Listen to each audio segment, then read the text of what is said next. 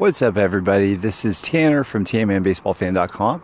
Happy weekend. It is uh, Friday evening and uh, just out on my usual nightly stroll, and it is getting colder, guys. It is like low 50s here, uh, but still in my hoodie, sweatpants, and uh, flip flops. so uh, the the usual attire for me when it gets below 70 degrees. But anyway, so uh, yeah, tonight I wanted to uh, uh, talk a little bit about um, how to build a meaningful baseball card collection. Uh, a couple nights ago, I talked about how to build a free baseball card collection. And last night, of course, we had an interview with Anthony, the Gary Carter super collector, uh, who has built uh, and is continuing to build a meaningful collection. So now we're going to kind of turn the corner and we're going to try to help you out in building a meaningful collection if you're not there already and if you're not doing it. So, um, start off with, I guess, uh, what I need to do first of all is define what a meaningful collection is. So, that answer is going to really vary based upon who it's being built for. For me, a few years ago, of course, was having uh, as many different Jose Canseco baseball cards as possible. Now, for you, you might really just absolutely love the idea of building the T206 set, and you may realize that you might not ever find uh, Honus Wagner or some of those other uh, high end cards in that set, which is fine. Um, so you might instead build uh, you know, maybe like a, a, tobacco set of the Detroit Tigers or, you know, the Philadelphia Athletics. I don't know. You know, it's a, it's really kind of any parameter that you want to uh, set for yourself. Uh, when I was younger, I really loved the Oakland Athletics, of course, because they were just my team. I loved them. And I still do. But like back in their heyday, uh, especially 1989, that was like the team for me. So, uh, thing is, though, is I, you know, that stuff was everywhere around that time. So I also had a love for vintage stuff. And so I started thinking, what can I build that's meaningful? I believe that uh, I was reading Mr. Mint's uh, Guide to Investing in Baseball Cards, and for some reason, y'all, like, I took to that book. Like, I, I read that so many times over and over and over again. And unfortunately, he passed away not too long ago. And also, unfortunately, I heard he was kind of not a nice guy, but um, you know, hey, it was a great book. I had a, I had a couple interactions with him just through email, and you know, he seemed nice to me there. But uh, but anyways, either way, I do remember him talking about how uh, it's important if you're going to be uh, working on a collection to build something meaningful. And uh, this literally just kind of came to my my head like about 30 seconds ago that it was even in his book. But um, I know it sparked me to want to build a collection around the 1955 Brooklyn Dodgers. And uh, I don't know why I had an interest in the Brooklyn Dodgers back then as a kid. Um, maybe it's because they were from Brooklyn then, and uh, it seemed like ancient history uh, since they were uh, since the Dodgers had been in Los Angeles for you know several years at that point already, or maybe it's because Jackie Robinson. I just don't know. Um, but the first step is really to kind of define what a meaningful collection is to you. And uh, I know that there are people that will collect cards of players only during their playing years, which is fantastic for the older players because um, that means you don't have to worry about all the one of one silliness that's going on, right? So uh, that's one thing. Um, I know some other people, they will collect players. Uh, that went to a certain college, or perhaps that they're from their hometown, or only left-handed pitchers, or uh, you know right fielders that you know came out of a uh, certain state or something. You know, uh, it really just kind of uh, doesn't matter. Like building a meaningful collection is something that uh, you define for yourself, and part of it, part of the fun, is really kind of defining and getting specific because uh, anybody can go out there and say, I'm going to collect Mike Trout. That's it. Well, you know, I mean, Mike Trout has like 11 billion autographs every single year. Uh, so, what about only licensed Mike Trout cards or only on card autograph Mike Trout cards or only patch Mike Trout cards? Uh, you know, it just really kind of depends. I mean, it's uh, it really is up to you, and it's been my experience that that really the more specific you get with uh, your parameters, the more fulfilling it becomes whenever you start landing these cards. And uh, I would like to warn everybody out there um, don't fall into the trap of looking for cards or worse, building a collection around what everybody else is interested in alone. Um, I've uh, made purchases like that in the past, and they ultimately end up being sold because they don't mean much to me. I find out that they uh, meant a lot to me only because they meant a lot to others. And so I got rid of them because I was like, wait, I don't want to go that direction with my collection. it doesn't make sense. So um, the fun part of interviewing other uh, collectors and super collectors, reading about them in Beckett Magazine, um, going on the forums and seeing their pickups and everything is fun for me because it gives us a little bit of a glimpse into other people's passions. Uh, and to kind of take that a little bit further, one of the other things I like to do is I like hearing what other people collect outside of baseball cards. So for me, um, I don't really have a whole lot of things I collect other than baseball cards, but uh, you know I do pick up comics uh, from time to time. The key comics that are graded.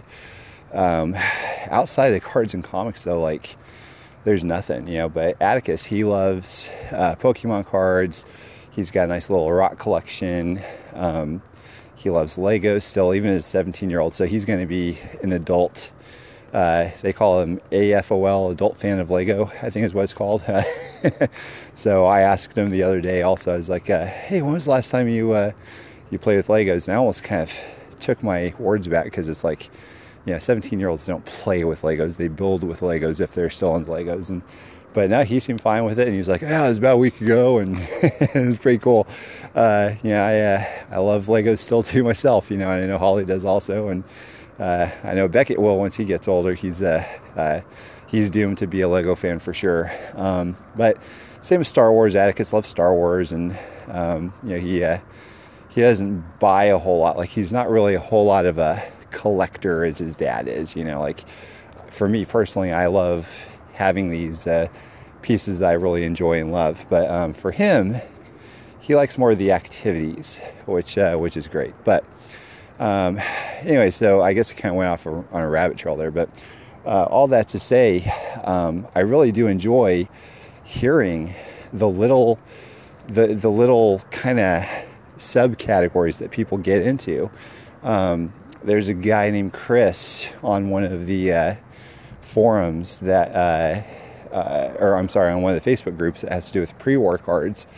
Um, you know, he he gets, um, I think he only collects like uh, uh, players that were born in Louisiana or something like that, and they all have to be from like. Uh, from like 1887 to like 1915 or something and uh, if I remember correctly, I could be putting words in his mouth there, but I love that.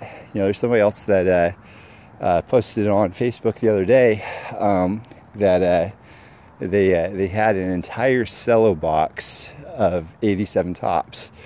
Uh, so there's like 24 packs in there, right? But every single pack had the Barry Bonds rookie on the front, and man, I don't know. I I get a kick out of that stuff. I love seeing the passion of everybody else and what they collect and and all the little uh, nuances that they have and the the parameters that they put on themselves. And uh, I don't know. I kind of I don't know. I kind of get a little little tired looking on the forums and seeing somebody post uh, you know 300 cards that they uh, sent for grading of uh, some 16 year old kid uh, that's a Bowman Chrome refractor autograph or whatever, and um, yeah, which is fine because you know, believe me, I know there's a lot of people that get tired of me um, posting cards and everything too, but uh, it's just uh, it, it's not it's not something I'm like super excited about. Is seeing these 16 uh, year old uh, cards of or these cards of 16 year old kids with autographs that are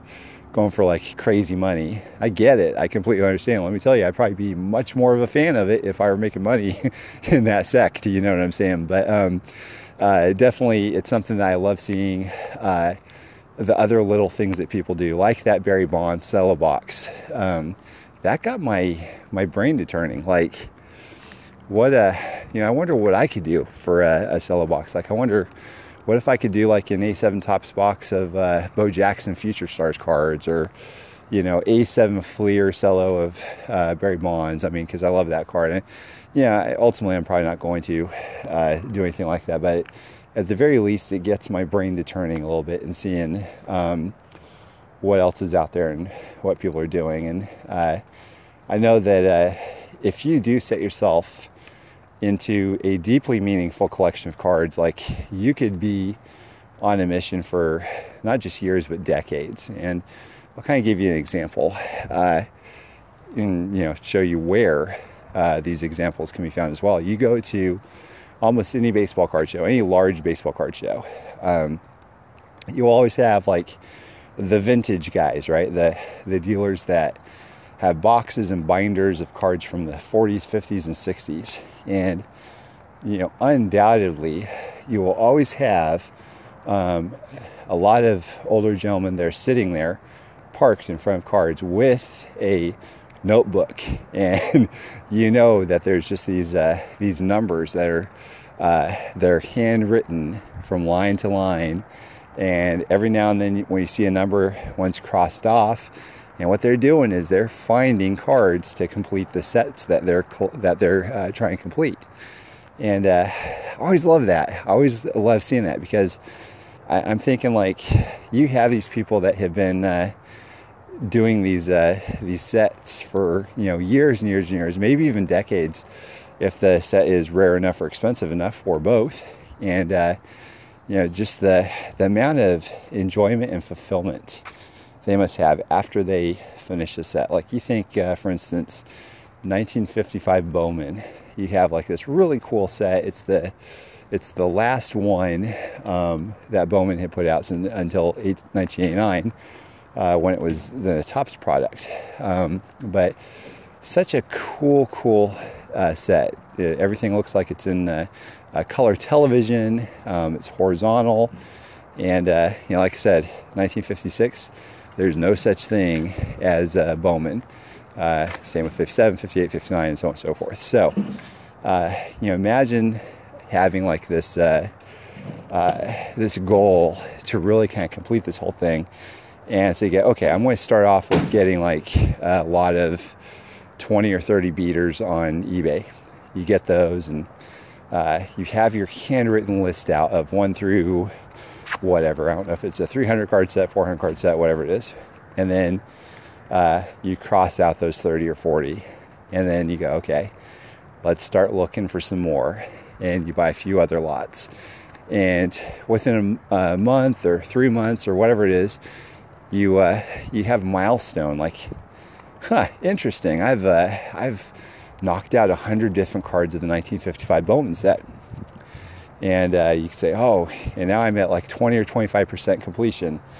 And, you know, little by little, they uh, start trickling in um, until you get to the last 50 or 100. And then they're uh, few and far between. And, uh, you know, but ultimately, if you stick with it long enough, you get to that last one. And after all that dedication, the hard work, the perseverance, the patience, you get the last card. You find it, you buy it, it's shipped to you, or you find it from the uh, card show or whatever, and you get to cross off the last number on the list as you slide that card in the final missing spot in the page of your binder. How cool is that? Such a fun thing to be able to have a goal of completing a set or completing anything guys like even even having a goal of uh, owning a playing career days card of one of each of the first uh, five Hall of Famers, for instance. The first five inductees Babe Ruth. Let me see if I can get this uh, um, right here. So we have Babe Ruth, Honus Wagner, Ty Cobb, Christy Mathewson, and Walter Johnson. So those are the first five inductees. Or you could go with the first 10. They're actual baseball players. I think, uh, I don't know who the others are. I do know there was Cy Young, Napoleon Lajoie, Tris Speaker, I think Lou Gehrig. I'm not sure who the other one would be. But anyway, so imagine having a playing days career card of each one of those guys and being able to proudly display them and just say, you know, hey, I built something meaningful here. And uh, it wasn't, it didn't come from uh, uh, just uh, opening packs or uh, aimlessly participating in razzes or anything like that. And, and so let me stop there, by the way, because I think a lot of you all might not know what a razz is. Um, I didn't up until a few years ago myself.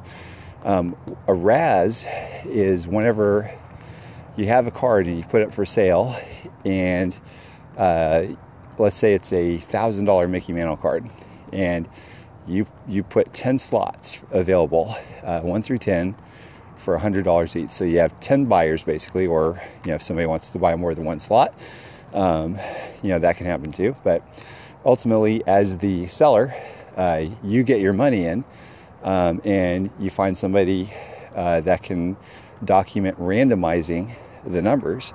So they'll randomize the uh, the number count from one to ten, and if number seven is picked, then the purchaser of item number of uh, number seven wins the Mickey Mantle card that's worth thousand dollars for hundred dollars.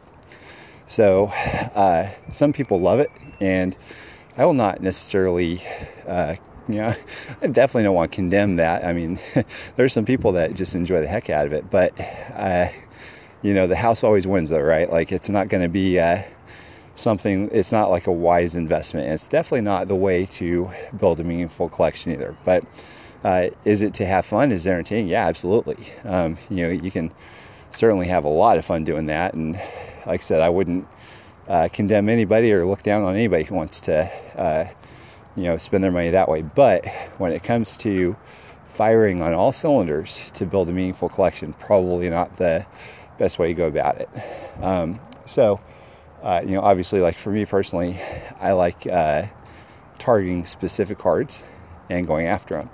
And whenever you do, being able to find the right card for the right price in the right condition, all of that matters. All that matters 100%.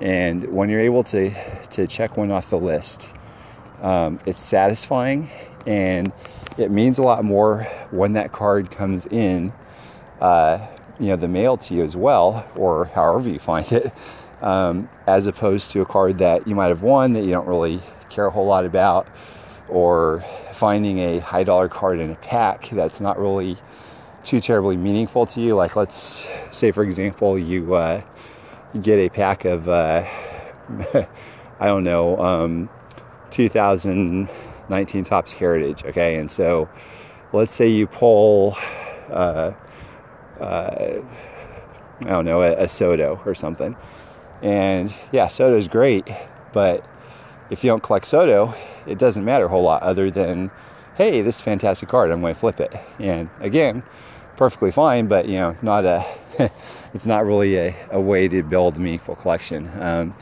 now, certainly you can use that to trade uh, for a card that you want, but that's you know certainly not the most direct way to go about getting what you want either. So, uh, anyways, just a few thoughts tonight um, uh, that you might want to think about. And one of the things I like doing every now and then, uh, when I go to bed, even just uh, I'll think uh, more times than I care to admit. Uh, just like a little bit of a dream list of what I like and what I want. Um, I would love a a T206 green uh, Ty Cobb and E90-1 Cy Young because I think those would go well with a couple other cards I have.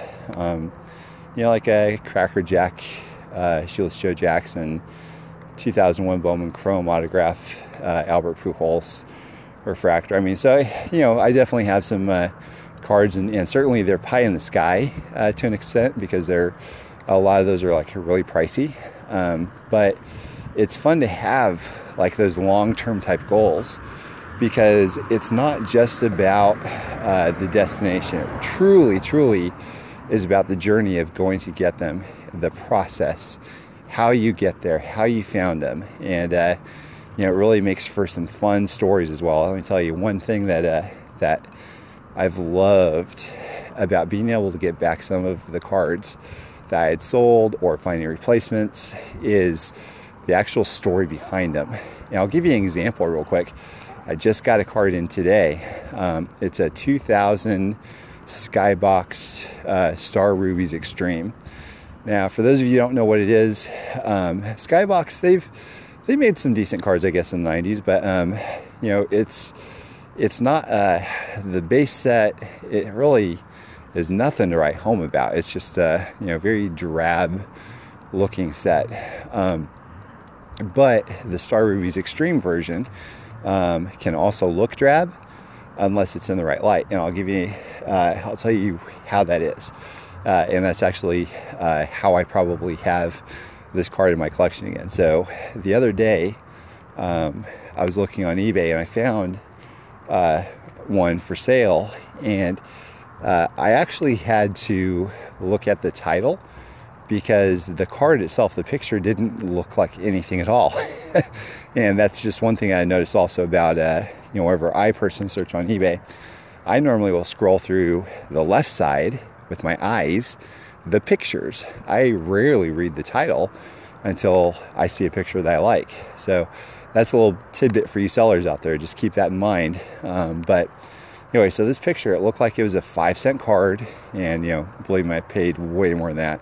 Uh, I did not get a deal, so to speak, on this, but I paid decently for it. But um, anyways, I looked at it closer and go, huh, I think that's the card numbered at 50. And by the way, y'all, like 90s cards numbered at 50, significantly harder than uh, 2019 cards at 50. But anyway, so take a look at it. I go, yep, this is the right one. I purchase it and I get it in today. And all these memories started uh, rushing back to me about this card. So you, and let me tell you a little bit about, it, by the way. Um, it's a full bleed card uh, as far as the photography goes, um, but the background is muted. It almost looks like a foil until you tilt it in the right light. So when you tilt it in the right light, um, all these like starbursts happen and like these holographic, uh, yeah, like holographic foil stars pop out and uh, it makes it look 3D and everything, and it's beautiful when you do that, but only under under light. Otherwise, it just looks really drab. And so, I was talking to my friend Ryan, uh, who's a Will Clark super collector. We'll probably have him on at some point uh, on the show, but um, he he was showing me his Will Clark today, and he's like, "Man, Tanner, like yours looks like a lot better than mine. Like mine just doesn't pop." And so I said, "Well." Hey man, put your flash on your on your camera when you're taking a picture of it, or put on the right light. And so he puts it on, and he goes, oh man, yeah, that's right. It's like the it's like a light turned on for the card, you know, like it, it just kind of pops it at you. Uh, but you know, to go back to the memories I had associated with it, um, the first time that I picked up that card, uh, I remember being excited because I want you all to picture this. This is probably about, if I had to guess, four, four and a half, five years ago. It was me, Holly, Atticus, and uh, Atticus's friend Hunter. And Hunter, by the way, uh, he's uh, he's an avid watcher of my YouTube channel. So hi, Hunter, if you ever make the the uh, switch over to listen to the podcast as well. Um, but uh, Hunter was with us also, and we went to American Ninja Warrior to watch it live. So it was like real late at night, and we're just standing on the side. And it's really cool because we actually all ended up being on television as well, which is kind of fun. So you always love being able to see yourself on television at some point in your life, right? But um, anyway, so uh, you know, between trials, I was like, you know, I'm going to check uh, check eBay. Sure enough, 2000 Skybox Rubies Star Rubies Extreme uh, is up for sale. So I buy it, and that's the memory associated with and attached to that card it's that fun time that I had uh, at American Ninja Warrior with my family and Atticus's friend Hunter. And uh, one of the things also I remember is uh, if you all know of uh, American Ninja Warrior, Atticus was uh, uh, training over the, at their gym, and he hasn't for a while. But his uh, his coach was Daniel, uh, and uh, he's the guy with the with the long crazy hair. You know, I mean, he's one of the best out there. Great guy, by the way. Just a very very cool guy. But the main star that really kind of put American Ninja Warrior on the map was Kacy Catanzaro, and uh, they called her the Mighty Kacy. She was like five foot nothing, you know, real cute girl uh, that did a fantastic job. Um, and so everybody knows her. Uh, there was a, a run that she made that had like it was millions and millions and millions of views on YouTube, and uh, she was just kind of America's sweetheart for a while when it came to American Ninja Warrior. Uh, so uh, it was pretty cool because uh, as we were there, um, you know, walking off to the side, sure enough, is Kacy Catanzaro, and so uh, she comes up and we're like, "Hey, can we?" Uh, get your picture and she goes yeah sure. And so she looks at it and she goes oh my gosh you're getting so big. And it's like it was uh, it was like we were uh, we were all close friends or family friends or something. And the funny thing was is none of us had, had met her before. And it sounded like she was just all buddy buddy with Atticus so it was great. But uh, anyways all that to say um, you know having this like this cardboard parallel lifestyle in real life and when it intermingles intermingles with uh, uh, with real life and the fun events that happen around it, uh, it's so fun. It's so fun because it, you can uh, more vividly recall all of the memories that happen around it. And for me personally, that's always happened, even when I was a kid. And I talked about this a few nights ago with you, um, how. Uh, you know, I remembered the the bright Saturday morning that I was driving uh, or riding in the car with my dad that he was taking us to the house that they were about to buy. First time that my folks were becoming uh, homeowners. And uh, I had a box of 1989 Topps in my lap and some packs of eight men out. You know, I wouldn't have remembered that drive otherwise. You know, it's just, it just wouldn't have uh, been thought in my mind. But because of those cards, it just made everything so much more vivid for me in, uh, from a memory perspective. And, uh, so, uh, you know, having that that 2000 uh, uh, Skybox Star Rubies, uh, I'm sorry, it's a 2000 Skybox Star Rubies Extreme, I think is what it's called. it's a it's a mouthful there for sure. Um, but getting that card back again today uh, made me realize how thankful I was. Number one, that I was able to find another one, uh, and number two to just enjoy the fact that I had memories attached to that card. Uh, and I, I, always feel grateful whenever I can pick up those cards again after having sold one uh, myself. It would be great if I paid the same amount as I did before uh, from four or five years ago, but either way, I'm just grateful I have another one. Um, so for me, uh, that's part of having a meaningful collection is having cards that have great memories attached to them and uh, you know there's so many cards I have in my collection that are like that. Uh, so the perfect intersection for me of a meaningful card in my collection is one that's got a great memory or memories attached to it or a great story. Uh, even if it's like a great story that has to do with uh, um, with trading or how I got it or how I ran into it or what was going on during the time. Uh, you know, all those, if you intersect that with how the card looks, who's on the card. So for me personally, if a card just really pops, it's like a beautiful 90s insert or parallel uh, with a great story, and it's of Canseco, for example. Yeah, y'all, that's me. You know, that's that's a card that I can really get behind and get excited about. Um, so when I look at my collection now and I have those cards that might not that might have been the same. Uh, as I had before, but has so much more of a richer history for me. Yeah, it means so much more now.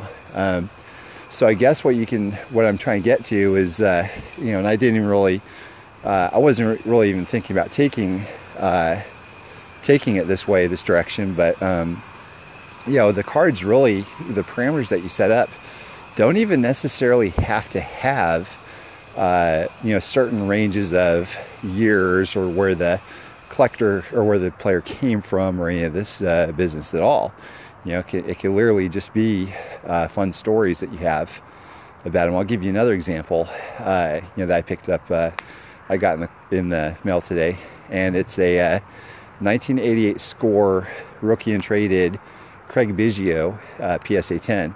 The card itself, you know, 50 bucks I think, something like that, 45, 50 bucks, and you know it's it's not really a card that like I'm going to be like overly super hyped about um, because I don't really have any any crazy uh, personal memories or stories that have to do with that card in specific. But I'll tell you what, I do remember the 88 score rookie and traded set, and uh, you know the Biggio was in it. But at the time, the hot card was Roberto Alomar Jr. and Mark Grace, uh, if I remember correctly.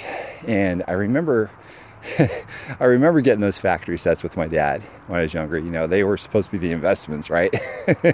uh, the the 88 score rookie and trade was supposed to be a hot, hot set.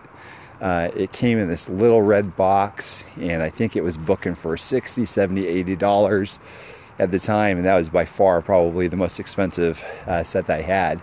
It's just you felt like you had fire. You know what I'm saying? Like you had fire when we had that that set for me at least. I remember putting those cards in pages in a binder and uh, feeling kind of strange about it. Like, you know, why, why would I want to keep those in a box? Well, that's the, that's the investment side of me is, is to keep it in a box as, as it was intended. But I can't enjoy them, so I got to put them in a in a uh, binder. So I ended up putting them in a binder and just you know having fun looking at them and uh, know, who knows where that set is now? you know, it's probably changed hands like 37,000 times since the time that I got rid of it. I don't even remember who I sold it to or when or, or how or anything like that. Um, but this is a fun memento to have this card as like the sole single uh, representation of that set um, and it being Craig Biggio. And so the reason why Biggio uh, means a lot to me is because um, he was the star player when I first came to Houston. And y'all, let me tell you something a little bit about my childhood. Like I had a rough time uh, coming back, or not coming back, but coming here for the first time. It was a very difficult childhood here to start off with, and uh, you know, baseball was really kind of my main constant, and I really kind of fought uh, the Houston Astros in my head uh, because that represented pain was uh, Texas and everything that had to do with Texas. I was a California kid, so I was going to hold fast to the Oakland Athletics, and I didn't care about Bagwell or Biggio or any of these other guys. Uh, but as I uh, as I got to stay here and grew here, grew up further here, as I uh, found a fantastic church and found amazing friends, and ultimately my wife, and being able to raise my children here. Um, you know, the Houston Astros and Craig Biggio, they mean a lot more to me, you know, which this whole thing probably sounds pretty darn corny to a lot of people, but uh, that's kind of where my, uh, where my brain goes. But uh, obviously, uh, as the story goes, the last, in the last several years, Craig Biggio makes it to the Hall of Fame, and uh, he is the, the epitome, in my opinion, of a truly wonderful baseball player that was hard nosed, gritty. He had a uh, he always represented the Sunshine Kids uh, with that little uh, little sunshine emblem on his hat, and uh, which was uh, I don't even remember exactly what it was for, but it was uh, you know a wonderful cause, and you know great player. He stayed with the the same team for his entire career, which is insane. Who does that? Nobody does anymore. That's for darn sure. But um, you know, it's all that uh, rolled up into uh, uh, into one card. You know, like the 88 score rookie and trade card, which, by the way, aesthetically fantastic. It's orange. it's bright orange, and uh, not like 90 score rookie and trade, which I'll have to gush about later because I love that set. Um, but uh, 88 score rookie and trade. It's an orange card of Craig Biggio on the Astros, like the colors match. PSA 10, perfect example of it. Uh, you know, so I don't know if that's going to be a forever card uh, in my collection, but um, I will say this: I'm uh, super happy I have it. And you know, is it because it's some Hall of Famer? Eh, no, it's not. That's not. There's far more to it. But anyway, so uh, I don't know. I really hope that this uh, talk gets you to start thinking about your uh, your collection and uh, how you can build something that's meaningful. And not just that. It's not a not necessarily just finding a card that's pie in the sky saying, uh, you know, I want a 52 Topps Mantle and that's it. No, I mean, like we're talking like rubber meets the road. Figure out how to do it without, you know, obviously, uh, you know, putting your family in jeopardy or uh, sacrificing family time or anything like that. Uh, find out how you can do it. You know, uh, sell some cards that you might have, start saving, and uh, you know, it definitely can happen. But uh, most importantly, enjoy the process.